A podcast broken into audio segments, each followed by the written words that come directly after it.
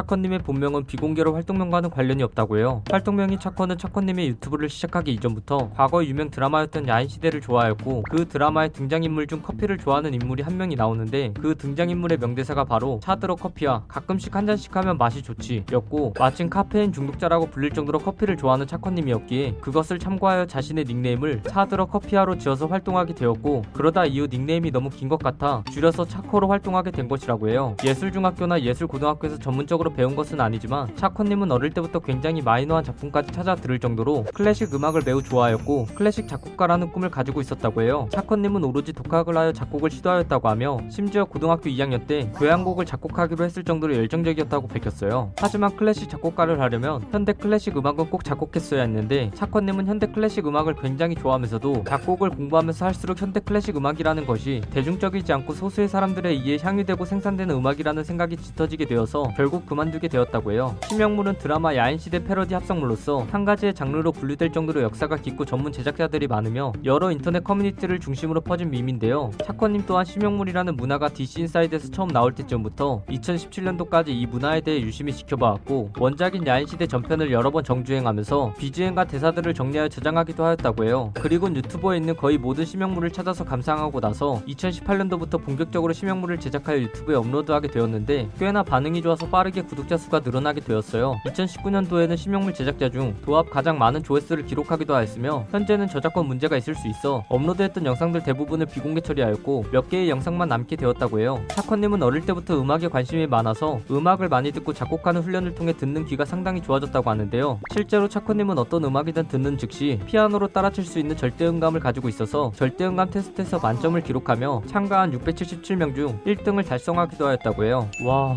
677명 중 1등이라니. 그 당시 저도 지원했었다면 678명 중 당당히 678등을 했을 텐데 정말 아쉽네요. 사실 차커님은 유튜브에 심형물을 업로드하기 이전에 대중가요나 심형물이나 합성물에서 사용되는 음악을 피아노로 커버하는 영상을 업로드했었는데요. 어느 날 차커님은 문득 세상에 나보다 피아노를 잘 치는 유튜버들은 많고 그 채널들 사이에서 유명해진다 하더라도 양심에 찔릴 것 같다라는 생각을 하게 되었고 어떠한 매뉴얼도 없는 새로운 길을 개척하다는 생각을 했다고 해요. 그래서 차커님은 절대음감을 활용하여 버튼마다 다른 음이 나오는 계산기를 연주하면서 브레이브걸스의 롤린? 어몽어스 효과음. 나비 보베 따우 커버 등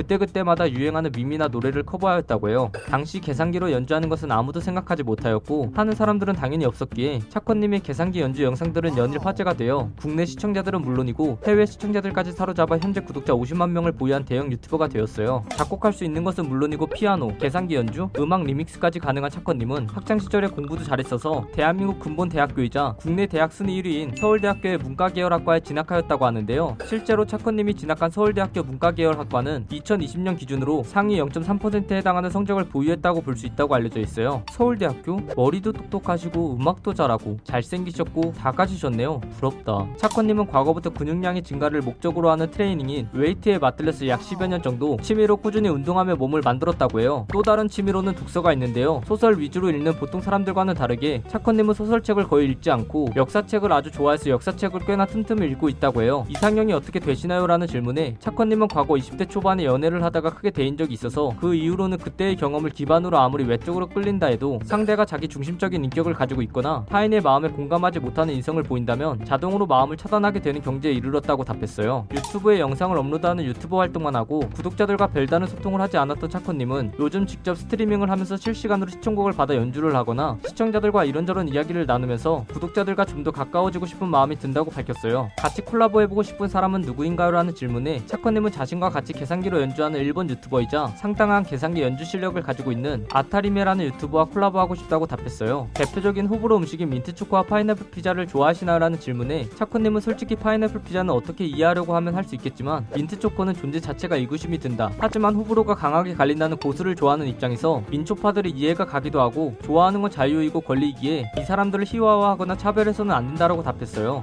축덕이라고 알려져 있을 정도로 축구를 굉장히 좋아한다고 하는 차커님은 개인적으로 제일 좋아하는 축구 선수에 대해 레스터 시티 FC의 제이미 바디나 와포드 FC의 트로이 디니가와 같이 기본적으로 팀에 충성심이 높고 소년가장 역할을 하는 선수들을 좋아한다고 해요. 또한 그 중에서도 웨스트햄의 제시 링가드 선수를 가장 좋아하는데 이 선수는 여기저기 오랫동안 밈으로 활용될 만큼 존재 자체도 유쾌하고 멘탈도 놀라우리만큼 강해서 차커님은 이 선수를 볼 때마다 저렇게 살아야겠다라고 다짐하게 된다고 밝혔어요. 차커님은 실제로 고양이를 모시고 있는 집사여서 그런지 고양이 관찰 유튜버이자 힐링 유튜버라고 할 수 있는 111만 유튜버인 하하하님의 열렬한 팬이라고 해요. 실제로 차커님은 자신의 커뮤니티에다가 하하하의 굿즈인 달력, 스티커, USB 등을 자랑하며 자신이 하하하님의 팬임을 알리기도 하였어요. 이 영상은 영상 주인공분과 직접 인터뷰한 내용을 포함하고 있고 일부분은 인터넷에 기반한 자료들을 정리하여 만든 것이라 사실과 조금은 다른 내용이 있을 수 있습니다. 그 부분 양해 부탁드리고 잘못된 내용이나 TMI에 대하여 추가하실 내용이 있다면 댓글을 달아주시면 감사하겠습니다. 영상이 재밌었다면 구독과 좋아요 꾹 눌러주시고 오늘 또 포비 하나로 되시길 바라겠습니다.